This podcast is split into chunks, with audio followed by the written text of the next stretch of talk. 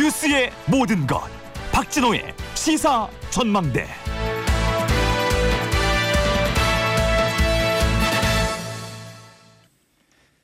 박근혜 대통령 탄핵 소추안 가결 이후 새누리당의 집안 싸움이 말 그대로 가관입니다. 친박계와 비박계 서로를 겨냥해서 나가라고 요구를 하고 있습니다. 자기들은 버티겠다 이렇게 얘기를 하고 있는데요. 시사전망대 어제는 비박계의 황영철 의원 이야기 들었으니까 오늘은 공정하게 친박계 이야기 들어보도록 하겠습니다. 이장우 최고위원과 잠시 후에 전화 인터뷰 예정돼 있습니다. 그리고 이슈토크 전문가 세 분의 패널과 함께 탄핵 가결 이후 여야 대선 주자들에 대한 민심은 어떤지 여론의 추이는 어떤지 얘기 좀 더 나눠보도록 하겠습니다. 김무성 전 대표와 유승민 전 원내대표는 피해자 코스프레하는 배신과 배반의 아이콘이다. 이 두 사람과는 함께할 수 없다. 두 사람을 출당시키는 조치까지 검토할 수 있다. 누가 얘기했는지 혹시 아시겠습니까? 조금 전에 예고해드렸던 새누리당의 이장우 최고위원입니다. 친박계 핵심 인사로 불리죠. 직접 전화로 이장우 최고위원과 얘기를 나눠보도록 하겠습니다. 이장우 최고위원님 나와 계시죠? 네, 안녕하세요. 이장우입니다. 예. 아침부터 시사 전망대 전화 인터뷰에 응해주셔서 감사드립니다. 네, 네, 감사합니다. 조금 전에 제가 전해드렸던 김무성 전 대표와 유승민 전 원내대표 왜 이런 이야기 하셨어요? 저 이 두 분은 그동안 박근혜 대통령께서 대통령이 되기까지 핵심적인 역할을 한 분입니다. 유승민 의원은 저 박근혜 대통령 대표 비서실장도 역임했고요. 또 한나라당 최고위원일 때는 최고위원직을 사퇴하면서 이제는 박근혜 대통령이 직접 그때 나서야 된다 이렇게까지 막 주장하면서 최측근이었고 김무성 대표는 저 박근혜 대표 시절에 한나라당 사무총장을 했고요. 또 경선 캠프에서도 선거대책위 부위원장 그리고 저 지난 대통령 선거에는 총괄 본부장 다 했거든요. 그렇게 하고 이 박근혜 정부 2년 가까이 당 대표를 하신 분 아닙니까? 그런 분들이 특히 이 과거에는 박근혜 후보는 뭐 5년 전부터 유일하고 유력한 여권 후보로 혹독한 검증을 받은 저 맹자가 말한 대로 하늘이 준비시킨 후보라고 아주 싱송하던 분들이에요 두 분이 그런 분들이 제일 먼저 대통령 탄핵에 야당보다도 앞장서고 또 당에서 합의한 4월 하야 6월 대선이라는 당론도 어겨가면서 앞장섰던 이런 분들의 어떤 언행과 처신을 보면 당연히 배반과 배신의 상징적인 두 정치인이라고 보고 또 당의 단합과 화합을 해쳤던 저 두 분이야말로 이 당을 떠나주는 것이 어 함께 그동안 당을 했던 이 새누리당의 그래도 본인들이 어 그 사죄하는 저는 그런 역할이라고 봅니다. 새누리당에 소속돼 있는 이장우 의원으로서는 뭐 할 수 있는 이야기다 이런 평가도 있긴 한데 지금요. 네. 지금 상황에서 대통령이 탄핵 소추안을 국회에서 가결시킨 이런 상황까지 오게 된 데 대해서 새누리당 집권 여당인 새누리당의 주류인 친박계가 국민 앞에 석고되지 않은 게 먼저 아니냐 왜 비박계 비판부터 하느냐 이런 또 비판적인 여론도 있어요. 아, 그럴 수 있습니다. 그런데 이 새누리당의 실질적인 모든 구성원은 사실은 어, 대통령이 더 국정을 잘할 수 있도록 그 잘 뒷받침을 해서 이런 일이 없어야 되는데 새누리당 구성원의 공동 모든 책임이라고 봅니다. 그것이 뭐 주류냐 비주류냐 문제가 아니고요. 저도 전당대회에서 최고위원제인데가 지금 이제 3개월 조금 더 됐습니다. 근데 사, 저 김무성 대표는 2년 동안 박근혜 정부 저 당 대표로 하신 분 아닙니까? 그래서 어 정말 책임이 더 무거운 분들이 거꾸로 책임이 없는 것처럼 이렇게 하는 것은 옳지 않다. 우리 상 전체의 구성원 그리고 새누리당 전 국회의원이 공동으로 책임을 느끼고 또 국민들께 이 죄송한 마음을 가져야 되는데 이런 것들을 어 다른 남 탓을 하면서 본인들은 아주 아무 역할도 안 한 것처럼 하는 거야말로 뭐 국민들이 다 아시는 거기 때문에 또 그런 것들을 통해서 어 제일 먼저 배신하는 아 이런 정치인으로 남기 때문에 그런 말씀을 들을 수밖에 없다고 봅니다. 이장우 최고위원님은 혹시 최순실 씨 아셨습니까? 저는 최순실이라는 이름을요.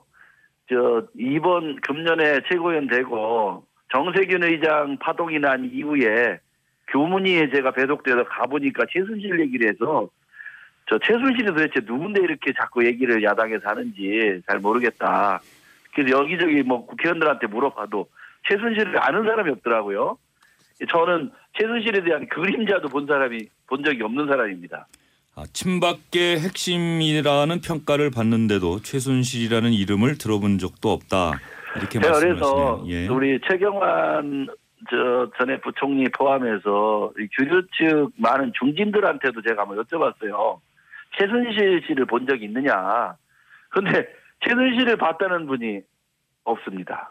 그만큼 저 베일에 가려져 있었고요. 이그 주류라고 그래서 최순실 씨하고 뭐 교류가 있는 의원들은 제가 물어봐도 저- 한 분도 안 계시더라고요. 예.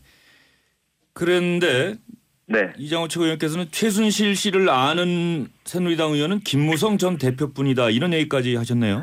그건 김무성 대표의 발언에서 김무성 대표가 최순실 씨에 관련해서 뭐 다 아는 것처럼 이렇게 얘기를 했는데 의원들이 다 모르는데 본인이 저 의원들이 알 것처럼 얘기를 했기 때문에 그렇다면 알 것 같다고 하신 김무성 대표가만 안다고 저는 이렇게 얘기를 한 겁니다. 예. 2년 전에 정윤회 문건 파동 때 당시 박관천 경정의 이야기 권력서열 네. 1위 최순실, 2위 정윤회, 3위 박근혜 대통령 이런 네. 내용이 언론에 보도가 됐기 때문에 최순실이라는 이름은 적어도 알지 않았을까 이런 얘기들이 많은데 이장원 최고위님은 그때도 기억을 못 하시는 그렇지 않더라고요. 예. 저는 그 19대 국회 국토교통에 있었는데요. 저희 국토교통이 부분에서 보면 정윤혜 씨는 그때 파동이 크게 났기 때문에 뭘, 저 대부분 다 알았지만 그 최순실 씨 관련해서는 저는 진짜 금시초문이더라고요. 예. 어제 비상시국회의 비박계에서 우리 이장우 최고위원님을 뭐 순실팔적, 뭐 친박팔적 이거 언론이 이렇게 이름을 붙인 것 같은데 네. 그 당을 떠나라고 했어요. 그 네. 아마도 이장우 최고위원님이 말씀하신 데 대한 김무성, 유승민 거기에 대한 네. 일종의 대응 같은데 어제 이 얘기 듣고서 기분이 어떠셨습니까? 어 그래서 제가 황영철 의원한테 공식 사과를 요구했습니다. 공개적으로. 그 공개적으로 사과를 하지 않을 경우는 법적 민형사상 책임을 반드시 묻겠다. 왜냐하면 최순실이라는 사람의 그림자도 보지 않은 사람을 최순실의 사람이라고 하는 것은 명백한 허위사실 유포다. 그래서 이 책임을 져야 된다. 엊그제 정식으로 제가 저 전화를 통해서 통보를 했고요. 오늘 중에까지 공개 사과가 없을 경우는 황영철 의원은 오늘 저 법적 책임을 물려고 저 조치를 할 생각입니다. 정진석 원내대표가 그만뒀습니다. 16일 다음 네. 주 월요일에는 새 원내대표 뽑아야 되는데 이번에 네. 친박계에서 후보 나갑니까? 뭐 친박계 후보라기보다는요. 지금 이런 여러 가지 어려운 국정 현안을 해결하고 또 이 당을 화합시키고 또 야당과의 어떤 협상 또 안정적인 이 국정을 영원히 위해서 리더십을 갖춘 분이라면 뭐 어떤 분이라도 괜찮다고 보고요. 몇 분이 거론되는 것 같습니다만 어 그분들을 선택하는 것은 뭐 국회의원 개개인의 몫이기 때문에 어 저는 어 이번 난국을 해칠 수 있는 좋은 분이 원내 대표가 됐으면 하는 바람을 갖고 있습니다. 어떤 분들이 거론되고 있습니까? 지금 보니까 제가 듣기로는 어 정우택 의원님하고 홍문정 의원님 뭐 어 부산의 김정은 의원님도 좀 거론되시는 것 같은데 뭐 다 훌륭한 분들이라 어 뭐 그 어떤 분이든 그 원내대표로서의 역할이 뭐 잘 된다고 봅니다. 나경원 의원은 어떠십니까? 저는 그렇게 뭐썩 달가워하시는 분은 아닙니다. 예. 리더십을 전체 당을 이- 이끌 만큼 리더십을 갖추지 않았다고 봅니다. 그리고요. 지금 최근 상황 보면 비상시국회의와 친박계, 비박계와 친박계가 서로 싸우면서 네, 뭐 언론에 많이 보도되지 않았습니까? 네, 네가 가라, 네가 나가라. 네. 근데 친박계가 당을 떠나는 일, 일 있을까요? 주류가 당을 떠나는 일은 없습니다. 왜냐하면 어, 이 당에서 어쨌든 요 보수의 가치를 확실히 지켜야 되고요. 또 이 당을 통해서 새로 당을 변모시켜서 어, 어, 당원들의 바램과 또 보수 세력의 어떤 구심체 역할을 분명히 해야 되고요. 단지 그동안 이 비주류의 핵심이었던 유승민 의원하고 김무성 대표는 그동안 어 우리 새누리당 당원들의 가슴에 씻을 수 없는 상처를 준 분들이라고 봅니다. 그래서 그 두 분을 배반과 배신의 상징적인 정치인이라고 보고요. 또 그동과 여러 가지 언행과 처신에 있어서 어, 새누리당의 아, 비수를 꼽았다 이렇게 봅니다. 그래서 또 두 분은 그동안 그 박근혜 대통령 최측근이었다가 또 한편으로는 사이가 멀어졌었는데 아, 이번 여러 탄압 정국 이 탄핵 정국에서 어, 이 두 분은 정치적인 보복을 위해서 야당과도 야합했다 저는 이렇게 보고 있습니다. 예. 상당히 의리를 강조하시는데요. 네. 그 청취자분이 방송 듣다가 질문을 좀 꼭 해달라고 지금 들어온 내용이 있습니다. 네. 박근혜 대통령 어쨌든 간에 헌정사상 처음으로 피의자가 됐단 말이에요. 범죄와 네. 관련된 혐의를 받고 있는 그래서 네, 네. 국민들이 촛불을 들고 나오게 만든 박근혜 네. 대통령에 대해서 의리를 지켜야 하느냐 이런 질문이 들어왔습니다. 아이, 그렇지는 않고요. 대통령께서 잘못하신 건 잘못한 거고요. 또 그런 것들을 공동 책임을 느껴야 되는 새누리당 구성원으로서의 어떤 국민들께 죄송하고 또 사죄해야 되는 건 맞습니다. 그- 그렇지만 그런 정국을 이용해서 개인적인 정치적인 이득을 위해서 앞장섰던 두 사람에 대해서는 어, 이 당에 함께할 수 없다. 왜냐하면 당의 분열과 그 단합을 분열을 획책하고 단합을 저- 저해했기 때문에 그렇습니다. 예.